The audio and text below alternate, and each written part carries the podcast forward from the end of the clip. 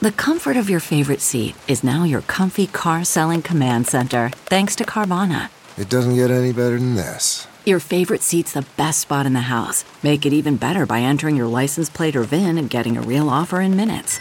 There really is no place like home. And speaking of home, Carvana will pick up your car from yours after you finalize your offer. Visit Carvana.com or download the app and sell your car from your comfy place. Good morning. I'm Margie Ellisor, Fox 2 with your St. Louis news, driven by Bomarito Automotive Group. More coronavirus cases this morning on both sides of the river. Illinois had another big jump yesterday with 1,100 new cases. The total is approaching 26,000, with a death toll more than 1,000. Missouri reports an additional 216 cases, bringing the total to more than 5,000. There have been 152 deaths in Missouri. The St. Louis Metropolitan Pandemic Task Force has an update.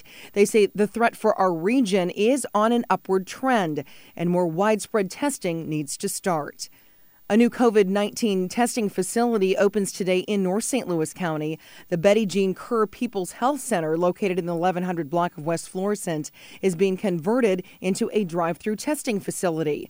It's designed to help bolster efforts to prevent the spread of the disease. Statistics show African Americans are impacted by COVID 19 at an alarming rate. Fire overnight heavily damaging an apartment building in St. Peters. That fire started just after 1:30 this morning at the Turnberry Place apartments. The fire started in apartments on the 3rd floor and spread to the attic.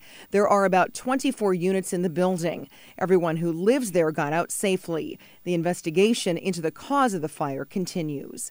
From the Fox 2 Weather Department, Rain will move across the region this morning with temperatures hovering in the upper 40s. The rain will end before noon with cloudy skies hanging on most of the day.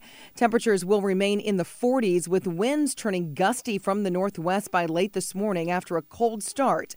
Saturday looks much better with highs near or just above 60. Then Sunday we'll see more clouds roll in and a few showers possible. Daytime temps will be in the low 60s.